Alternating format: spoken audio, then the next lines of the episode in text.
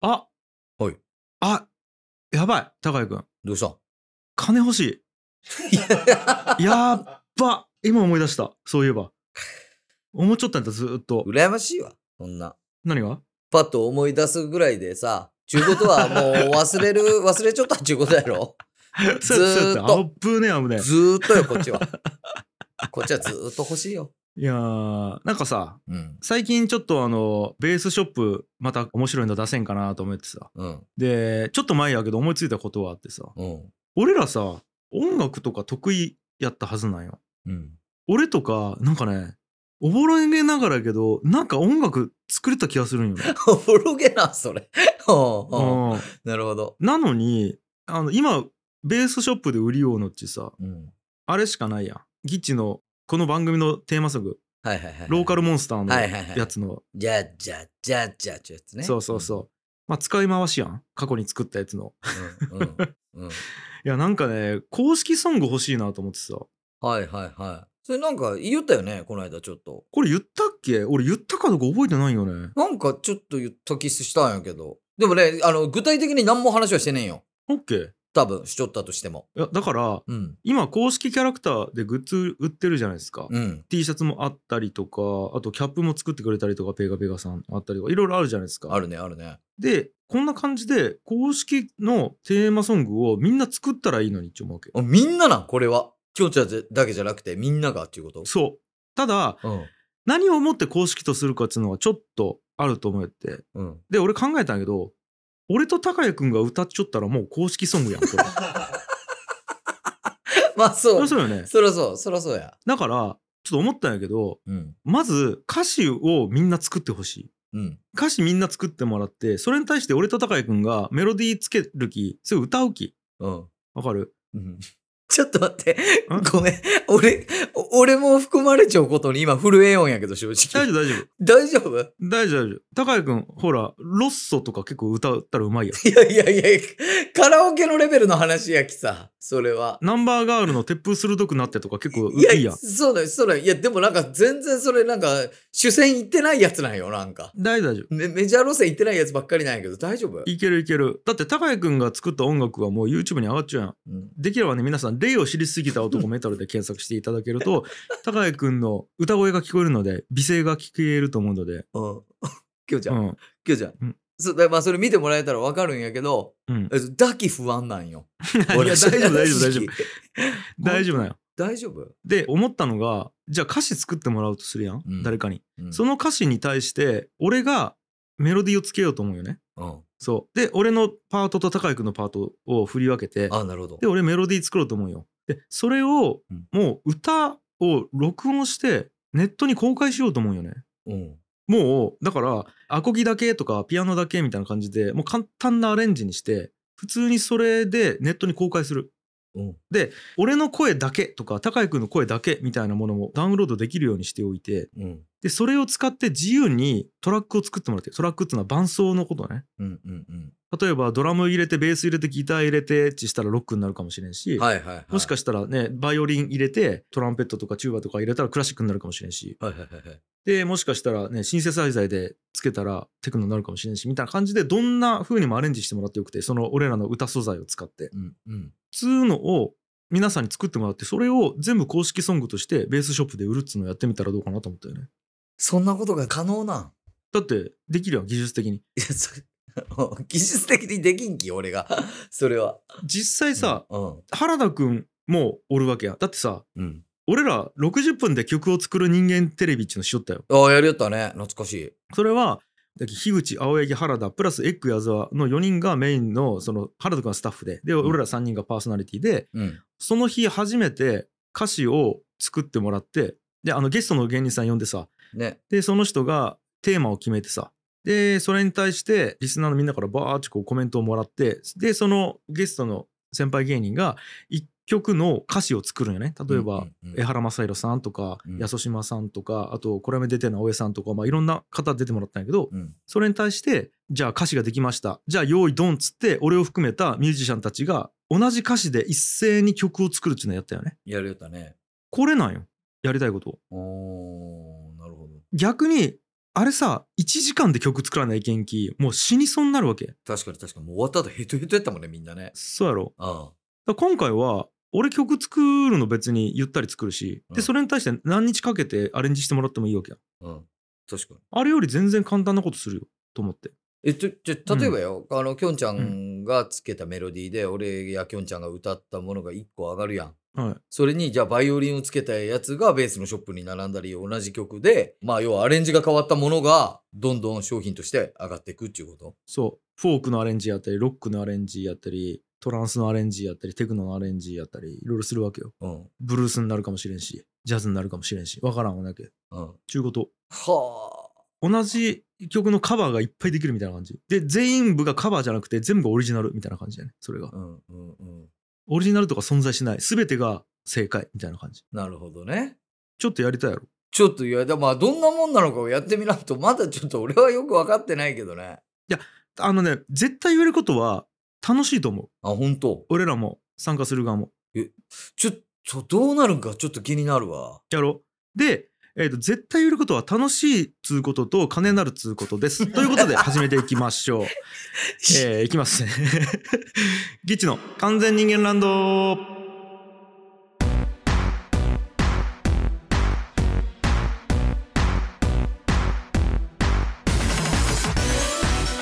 はい皆さんこんにちはギッチ樋口です次、じゃあ、青柳です。うん、その2つは確定しちゃうんやけなるほどね金なるんかそうよだって売れるんやまあそうかそうかそうかけうん売れてしまえばそうですしかもきょんちゃんがそのメロディーとかをつけるんやろうん絶対売れるやんでじゃあ俺とか高井君どんな曲作ってきたかっつうのはあの別番組になるけど愛の楽曲工房でそういうことやっちょうきはいはいはい詳しくはそっちで聞いてもらいたいねうんうんうんそっちはそっちでもう60分とかもかけずに本当アコギだけでその場で歌詞を見てアドリブで歌いながらメロディーを作っていくみたいなことをやりよきさうんうんそういったものをイメージしてもらえればと思うんですよラップもやりよったし俺そうそうそうで実際取り分もちゃんと作詞の方に渡そうと思っちゃって印税みたいな感じでねうんうんで作詞の方とアレンジしてくれた方を両方に渡そうと思ってるのででうんここが関係者は増えるわけよ今までやったら著作者と制作者みたいな感じやったんやその公式グッズの方はうんうんうんただ音楽の場合はちょっと取り分が変わる可能性があるえっと関わる人数が増えるからなるほどまあなんでここどうするかっつうのはもうその時に決めようちょっとできてからそうそうそうそうまあもちろんでしかもあれやろ悪いようにはしませんよっていうことやろあるようにしませんあのゼロってこれないので、うんうんうんうんちゅうのをね、ちょっとやってみたいなと思ってるんですよ。自分すごいねそんなんよう思いつくね本当にああ、でもずーっと連続よ。要は、うん今までやってきたことを組み合わせようだけ。あ自分の中のそ例えばちょっと考えたらあれ音楽とかやりよったような気するなって感じのとこからっていうことか。う、そうそうそう。で、60分で曲作ったりしよったな、みたいな。うんうんうで、これでもやるのしんどいな。あ、じゃあしんどくない方法でやるにはどうしたらいいんやろうって考えて。で、俺作るのめんどいのはなんでやろうって思った時に、アレンジするのは嫌やなと思って。んうんでもメロディー作るのは大して嫌じゃねえぞって思って。うんで、でもなんか、毎回毎回、レコーディングし直すのめんどくさいなって思ったよ。いや、やったら最初に一回して、それみんな使い回してくれたらいいやんち、思って。うんうん中流れ焼き、全部なんつうんかな。こうすればいいためには、これが今、課題焼き、それを超えるためにはこれ、みたいなこと全部考えたらこうなったみたいな感じ。なるほどね。いやだけどそもそもそのなんやろオフィス樋口を辞めた時点でもう音楽は嫌なんやねんやかとかぐらい覚えたけどそういうことか。そう、締め切りのためにアレンジをするのが嫌なんよ。で、あと、クオリティを担保さないけんのも嫌で、うんうんうん。絶対いいものを作らんといけんわけよ。でも、これの場合ってさ、いいものじゃなかったらみんなアレンジせんだけでいいわけで、誰からも怒られんし、確かに。うん、クオリティが低いでも別にいいわけよ。迷惑はかけてないんで誰にも。そう。だから全部、あ、この課題解決するためにこういう景色がいいみたいなことずっとやるようだけで、それを最初から言うと、会社員にならんかったのもそうなんよね、俺が。うん。あ、会社通えんのやったらフリーで生きていこうちなったのも。なるほど。そうそうそう。はなんかそれだけよ、俺の人生。あ、なるほどね。じゃあもうこれはもう今回のこの企画はもう樋口清則の人生と言ってもいいってことやねじゃあ。せやねんせやねん。で、その人生皆さん彩らなくていいんですかってことよね。。なるほどね 作詞という形で。樋口清則の人生なのになぜ彩らないなるほど。いやでまず具体的になんですけど、うん結構これねゆったりやっていこうと思っていてさっき言ったようになんか締め切りに追われていつまでみたいな感じが結構今正直生活的にもむずいんよ俺そうよね。そうレコーディングするってなっても田川行けるのはいつやるみたいな感じになるのでなので気長にやりましょうそうね。本当にうん、うん23ヶ月で1曲もっとかな半年以内に1曲できればいいかなぐらいのペースでやりたくて、うんただ皆さんにまずファーストステップとしてお願いしたいのは作詞をしてほしい、うんギチの公式ソングの歌詞を書いて送ってほしい、うんで公式ソングっつってもギチのことばっかり歌わなくていいと思っていて例えばやけどオリンピックの公式ソングってさオリンピックのことは歌ってないやんうん。でも「栄光への架け橋」っていうテーマで歌ったものがオリンピックに合うから使いようだけと思うよね。うんうんうんうんあの映画の主題歌もそうやん。うんうん。だからギチのことは歌わなくてよくてむしろそうじゃない方がいいと思う。うんうん皆さんが伝えたいことみたいなものとそのギチの公式ソングっていうことが重なる部分が必ずあると思うのでうん多分そういうものを歌詞にしてくれたらいいかなと思うよね。当たり前にさ歌詞にしてくださいとか言うけどなかなか歌詞って書いたことないきねみんなねそこがどうなんかちろんあるけどあだからそれに関してもじゃあ愛の楽曲公募聞いてほしい。うん歌詞じゃないものについて俺がどれだけメロディーをつけてきたかっつうのがそれ聞いたらわかると思うよね。まあそうかそうかお便りみたいなのにつけてきちょうきねそうそうそう。例えば、まあ、それでやりよったのはその目の前の机の上にあるティッシュの注意書きみたいなものに曲をつけたりもしてきちゃうよ俺。はいはいはいそういうことなるほどいやいわゆるまあめっちゃ歌詞じゃなくていいわけよねだき歌詞じゃなくていい何でもいいです。うんどんな言葉でも必ずメロディーはつけれるからだかはいはいはいら歌詞みたいになんかこう何小節分が A メロでここから B メロがあってサビはこういうフレーズでとか考えなくて全くよくてむしろそんなんなくても文章であれば何でも歌詞にします。なめるなと樋口清則をはい。舐めるなと思っている。メロディーついちゃうとはい。ねついちゃうんですよ。と思ってます。やばいこれ来るんやが まあもうこんかったら、俺がベースの商品で高谷君に詩を書いてもらうっていう権利を俺が買 って、で、書かす。最悪。そうか。もうとにかくそれさえあればレメロディーがついてそう。曲になって売れちゃうわけやきね。そそうか。う。なんやったら、自分で歌詞書けん人、それで買ってくれたらいいわ。今、今思いついたわ。確かに。確かにそうか。それ権利買って高谷君が書いた歌詞をさ、ギチが作って公式ソングをするっていう流れあるね。マッチポンプや、これ全部。すげえ、すげえとこで回り出したんやけど、なんか。その権利はだって渡すわけやん高谷君にも帰属せずに高谷君が歌詞を書いた時点でその人買った人に渡すわけやろうん。権利って今そうやん渡す渡す渡す。完全に渡しちゃう。つうことはそれ歌詞を使って公式ソング使ってもその人の作詞と同じ扱いになるよねうん、なるね。だから印税そっちに入るよね高谷君じゃなくてはいはいはい。そうよね完璧やん。うん完璧やね。うんうんまあまあまあちょっと一回やってみよこれやりたいだ、ちょっと一回う。うん一回やってみようもうだから一回やってみようでやってくれる人をまず一緒にやりたいそうね、そうね、そうね。一緒にやるっつうか送ってくれるだけやき一緒にもやらんのやけどうん。送ってほしい。とにかく歌詞を送ってくれと。うん。で、一体こうどういうものができるかというのも、まあ、まあ、見たらみんなわかるやろうしね。ああ、なるほど、こうなっていくんやっていうのもね。そうそうそああ、ああ、あう。あ。めっちゃ楽しそうやろ。いや、でもちょっとおも、なんかどんなんができるんやろとは思うよね。で、俺はアルバムにしたい、これを。そのオリジナルソングで。 どっかで。でそのアルバムを売って。売りたい。で、うんこれが継続的に続くようやったら、もうサブスクで聴けるようにしたい。Spotify とかでう。んうん。最初のうちは多分売ると思う。やけど、これがどんどん溜まってきてレーベル化していくんやったら、それをサブスクにしていく。うんで、そこを増やしていく。聞く人を。したら、アレンジャーが、俺らを使って自分たちのアレンジの実績を作ることができるようになる。うん。わかるわからん。えだきじゃあ自分で曲のアレンジをする人ってさ自分でオリジナルの曲作っても聴いてくれんわけやしさオファーがないと曲っち作れんやんああああ、そうかそうかそうかそうか。うん、でも俺らのギッチの完全人間ランドのあれを使って、うんで Spotify とかにずっと配信したらその人のポートフォリオができるやんなるほど。なるほどね。実績ができるやんうんだからそこをうまく使ってくれるアレンジャーとかの人が増えてくると実績として使ってそれを仕事をつなげるとかもできるかもしれんしなんやったら普通にここでチャリンチャリンって月分からんけど何千円か何万か入ってくるようになってきたらその人にとっても利益になるしそうね。で別に遊びで作るぐらいの感覚で始めてもらったらいいんやき最初は利益目指したんでもいいと思うんやけど後々実は利益になっちゃったとかいうことがあり得るうんうんうん、やんなんかそういうイメージかなはあ。うんすごいわ、これ。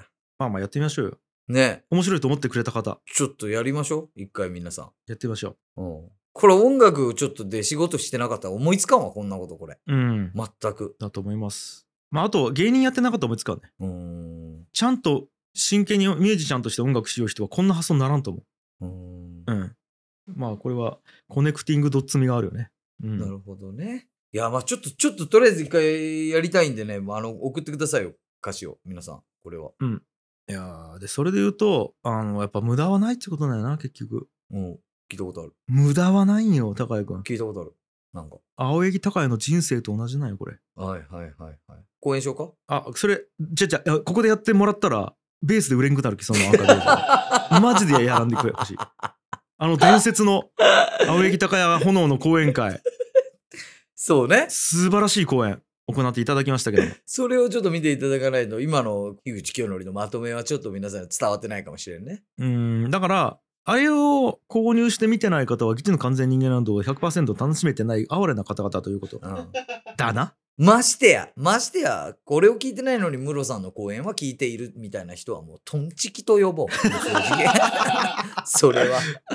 もう、トンチキと呼ばせていただく。そこはね。そうだよねうん。ということなんですけども、はい。そんなね青柳高井の人生をね小説化しようと思っている人が出てきているちょっと、唐突も唐突すぎてさ、どういうことあのねうん。高谷くんの人生を純文学の小説にしたいちゅう人が出てきちゃうよ。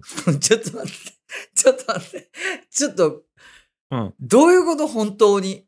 本当に、純文学。そう人の人生ってさストーリーやん当たり前やけどうん。それを高谷くんの人生で書きたいちゅう人がおるとお、書きたいな。書きたいうん。それが俺なんやけど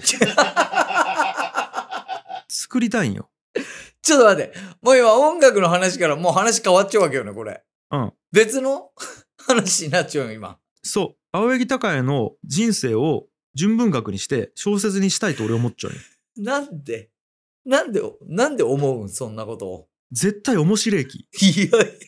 青柳高也の人生あの講演会聞いてもらったら分かると思うけど とてもアンユージュアルである普通ではない、アンユージュアル、はいはい。アンユージュアルね。うん、うんかなりいろんなことがあるわけよこれを映像にするの難しいやっぱ金かかるめっちゃうん。でまあ自分で語ってもいいんやけどそれはやっぱりなんつうんかなまあ高谷くんが語るみたいな感じになるやんうん。そうではなくて小説にすると絶対面白いと思っちゃうわけうん。俺やりたいんやけどうん。俺やっぱり小説の才能がそんなにないわけうん。だから人に頼んで書いてもらうと思う本気でいいよ。本気本気本気これガチうん。うん。でね弟マサ弟子のマサ子のマサ元弟子のマサそうですおう元弟子のマサ今何章か出張知らん。東京で、えー、とライフイズノベルっていう会社の営業としてやるようんやけどうん。この会社があなたの人生を一冊の小説にしますよっていうサービスをしようんよおう。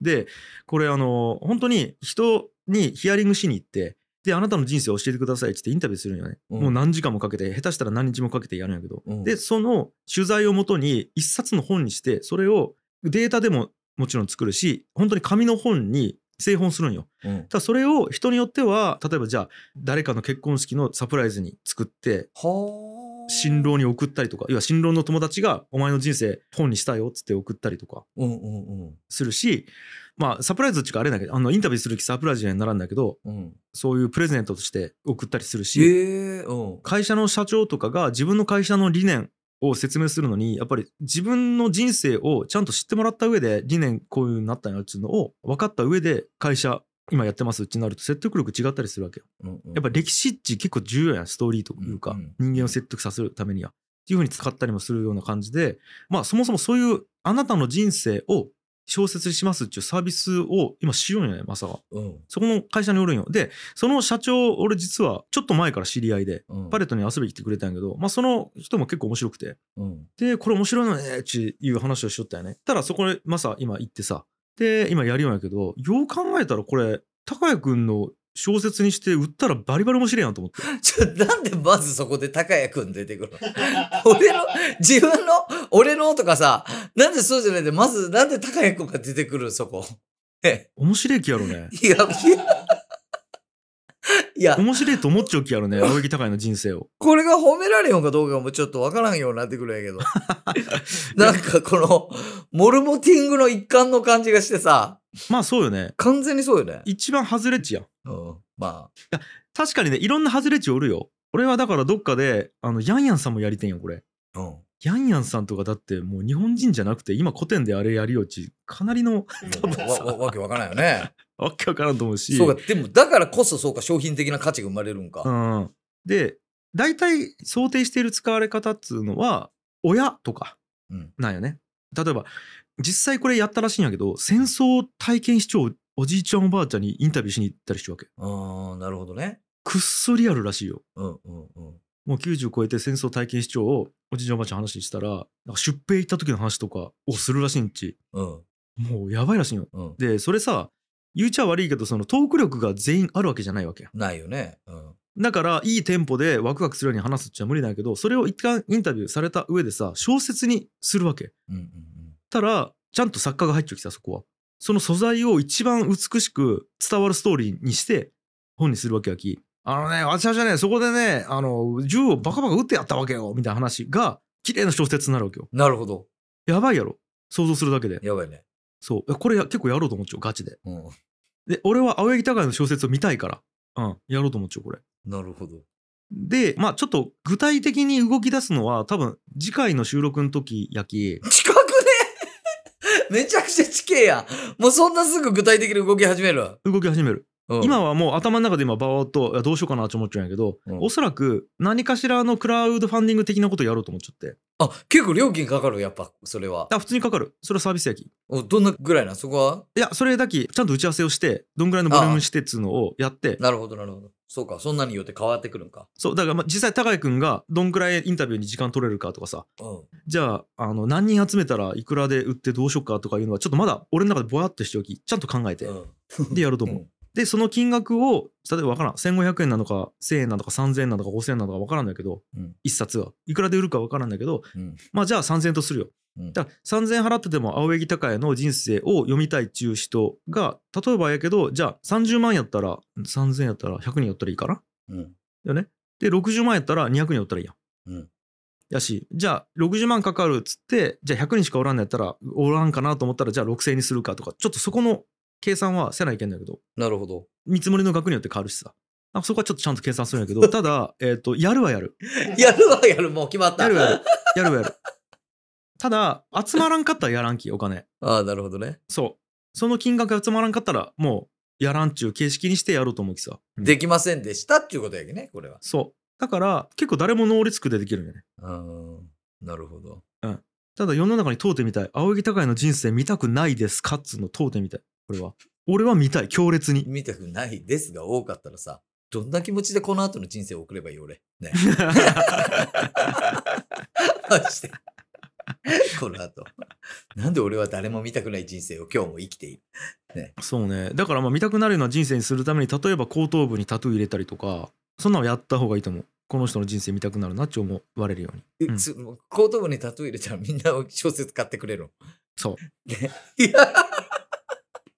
ねその代わり俺もあれやろ、そのサウナ行けんくなるわけやろ。そね いやそうじゃないやろ。う。うん。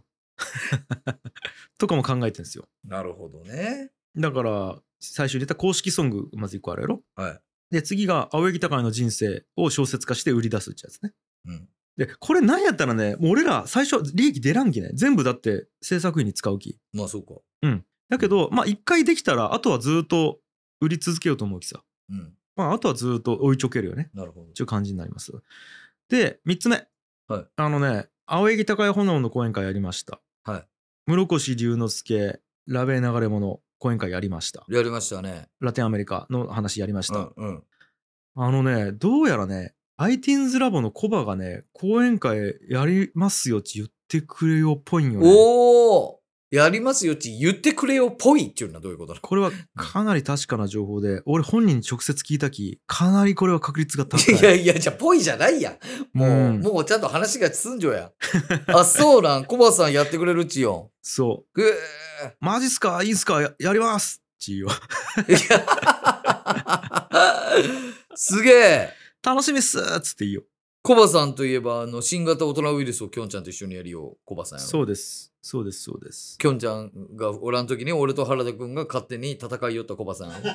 そういうことです。そういうことです。そういうことよね。 まあだから昨日の敵は今日の友やな。なるほど。確かに確かに。もう感謝しかないわ。ここでこんな、そんなんやってくれるっていうことになると。いやそうなんよ。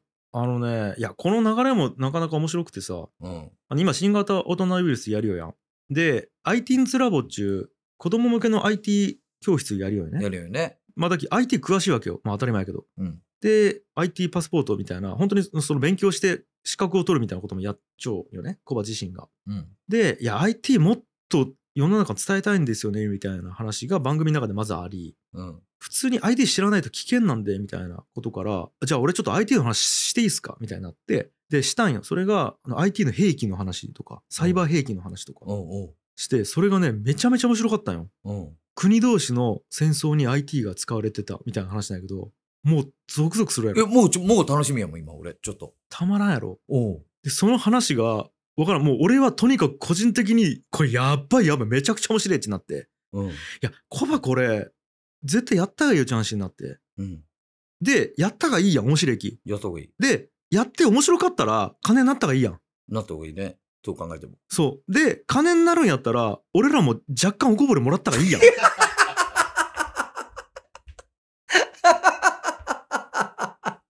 理論上よ。これ、理これ論、ちゃちゃちゃ、ちゃ、違う違う違う。ちょ、ちょ、聞いて聞いて、ちょ、笑わんで、笑わんでマジで聞いて、マジで聞いて。あのね、ね俺らがどうとかじゃなくて、これ理論上。理論上うん理論上、俺らももらった方がいいやん。その、理論上今、俺らがどうしたいとか一切言ってない。 うん。いいものが金もらった方がよかろいいものをお金もらった方がいい。そこまではもう本当に。やろうんでコバ金もらうんやったら、俺らもついでにちょっともらったらいいやん。理論上 よ。理論上ね。理論上なんか。うん。うん。ちゅう話なんよ、これ。そうなん、これ理論上なんや。うん。普通に考えると、ロジックでよ。 ロジックなん、これ。うん。わからん、俺も。これがロジックっていう、もうね、きょんちゃんが言うんやったらそうなんかなって思うけど、 なんか、願わくば感がすごいんやけどね。 ロジックとか、理論上とか中よりはもう願わくばっていう感じが。おかしいな。感情で言ってないんやけどな。感情感がすごかったね。いや、でもまあ、でもね、それはもちろん、そねそれがお金になるのであれば俺たちも少しもらえた方がいいよね絶対に、う。そうやろうん、それはそうよ、流れ上しょうがないやん、それはそうなるのは。うん、まあねと思って。う。うんんうんいや、らしいですよ。で、だきね、いや、ちょっとマジテンション上がってきました、みたいな感じで、今、高井くんのと室さんのをもう一回見直して、で、今考えてくれるらしいよ。なるほど、いや、すげえ面白かったっすっつって言った二人とも。うん、ああ嬉しいね、うんそうやって言ってくれるな え うん。自分なんか うまくこう転がしてない全ての人間たち を全ての人間たちを転がし始めてないなんか分かりやすくどういうことどういうこなとんか全然。え、違う全違う。俺だけ、高く違う。あのね、論理が、論論理理が、論理なんこれ自然科学的な、あそうなんはい。あなるほどね数式がそうなっちゃうの、数数式が。式なんこれ。いや、なんか俺、うんついに木口清則が、えっと、人類を掌握し始めたというか、うこん、う、音楽をもそうやし、マサもそう、マサの働きを会社の社長もそう、俺もそうう、んコバさんもそう、うん全員をついに木口清則が 操り始めた感じが。あーそれで言うと俺はこの世界は物理法則で成り立っていると思うよだってビッグバンの時点からさ分子がバーンって弾けた時点からもう全ての運動は予測できているはずなんよ例えば脳で起こっていることも電子が、うんえー信号を送ったり送り合ったりしているからできているわけだから人間の脳が何を考えてどう行動するかっていうのも実はビッグバンの時点から決まっちゃったわけやんそれを、うんえっと、自然法則と俺は思っていて、うんじゃあ樋口の法則にのっとって一緒になったらじゃあ俺は自然科学やと思う俺は物理法則なんやねほんなら高井君の言うところの あの、これが良くないよね。本当に俺のよくわからない言葉をバー並べられたらそうなんやって思ってしまうんだよ、俺 は。これで俺は40年間やってきちゃう、きょんちゃん と。 これで。、うんでじゃあうん。それで40年間やってきた高井君にもう一度今一度問う俺はうん。うんそれで楽しかったろ楽しかった。楽しかった。やりたい。やりたいかもしれない。自然科学。ひょっとしたら自然科学やりたいかもしれない。そうやろうん。あなたの人生はそれで幸福に導かれるのです豊か、豊かです。とても豊かです、今。さああなたは樋口を信じますか信じます。はい書きたい。早く小説が書きたい。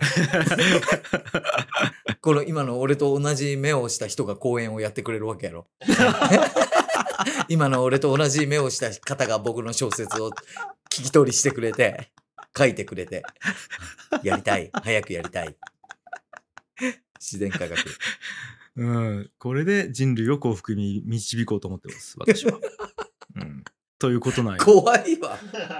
怖い。いやでもちょっと待ってでも ね今いろいろ言ったけどいや結構全員がこれ楽しいと思うよね。ねえ、面白い感じになるよね、これは。公式ソングもそうやし高井君の小説俺はもう絶対読みたい人めちゃくちゃおると思うしうんあのねコバの講演会は絶対面白いに決まっちゃうきいや、俺今のちょっときょんちゃんの話聞いただけでもめちゃくちゃ興味あるもそうやろん。うん、めっちゃ聞きたしかもサイバー兵器ってさい。うん。国が国のサーバーに攻撃を仕掛けようと思っちゃろうん、そう、そう、え、そうじゃない。そんな、そんなもんじゃないですよ。そこの攻撃を仕掛けたサーバーっつうのはね、原子炉やったかななんかね、うん、電気関係の施設が、コンピューターで制御されちゃう施設があったよね。うん、うん、そこを攻撃しようよ、敵国の。うん、でもさ、そのコンピューターっち、インターネットに繋がってなかったらしいよ。うん、なのに、そう、だから、インターネットに繋がってない、完全に個別に管理されていたパソコンに向けて、国が攻撃仕掛けちゃうよ、相手国の。うん、うん。あさあ、どうやってやると思うこの攻撃。ー微塵も想像できんわ。これはコバの講演会聞いた方がいい。いやー、早くやってほしい。やろうこれは。ちゅう話を。これはもうきょんちゃんは聞いちゃうやろ、もちろん。俺はもう、だから新型オタナウイルスでこれ聞いちゃおきさ。なるほどね。うわえ、やばい、そっちに流れ る。怖い。聞かんでほしい。高井君、そそっちに流れてくれたらコバがいかに面白いかっつうのが分かるきさ、うんコバがいかに面白いかっつうのを聞いたら、こっちに流れ返してく る。な大丈るほど、流れてほしい。帰ってくるやんか、果たして。俺と原田君ボロ負けしてるやけど さ。帰ってくるんやんか。夫、大丈夫、大丈 夫。書いてくれよ。大丈夫よ。自然の摂理、樋口焼き。これ。なるほど。ん自然。うん自然科学。そう。 OK。人は循環する。大丈夫。確かに確かに。まあ、みたいなことがね、うんいやだけなんかねたまたまね今日話した3つがはベースショップというかそのね1個プロジェクトになりそうなやつが3つ、うんたまたまなんか俺の中で同時期に起こってさそれが、うんうん楽しみだよね楽しみやね、これはね。そうそうそうという感じかなはい。うわ、どうなるんやな、これ。しかし。そうそうそうまあだから全部楽しくやっていくからうん。はゆるりとやっていきましょい。ういやーそんな感じかな今日ははいえー今回の完全人間ランドいかがだったでしょうか番組の感想や僕らにやってほしいことなどなど番組概要欄のメールフォームからどしどしお送りください以上お相手はギチ樋口清則とありがとう青柳高也でした。ございましたバイバイ。この番組はダマさんチョロリさんナズグルさん中電申しさんみそさんにっくんさんくまみなさんナンジーさんむれたまちゃんさん暴れるゴリラさんマレブルさんモーさんふみまささん鉄セカ中の人さんともきさんマスさん鳥取生まれギターポップ育ちのケイジさんまちゃこさん本田兄弟紹介さんカモスハウスさんあんこさんマレブルさん奏でるカルロスさんタツさん、になみょっこさん、まえりょうさん、しゅうさん、ゴリさん、ぽいぽいピーナッツさん、くまなーさん、イランクーさん、ラッキーさん、株式会社デンソーさん、ガンモさん、川倉さん、ヤビさん、まだらの活火山さんのスポンサードでお送りしました。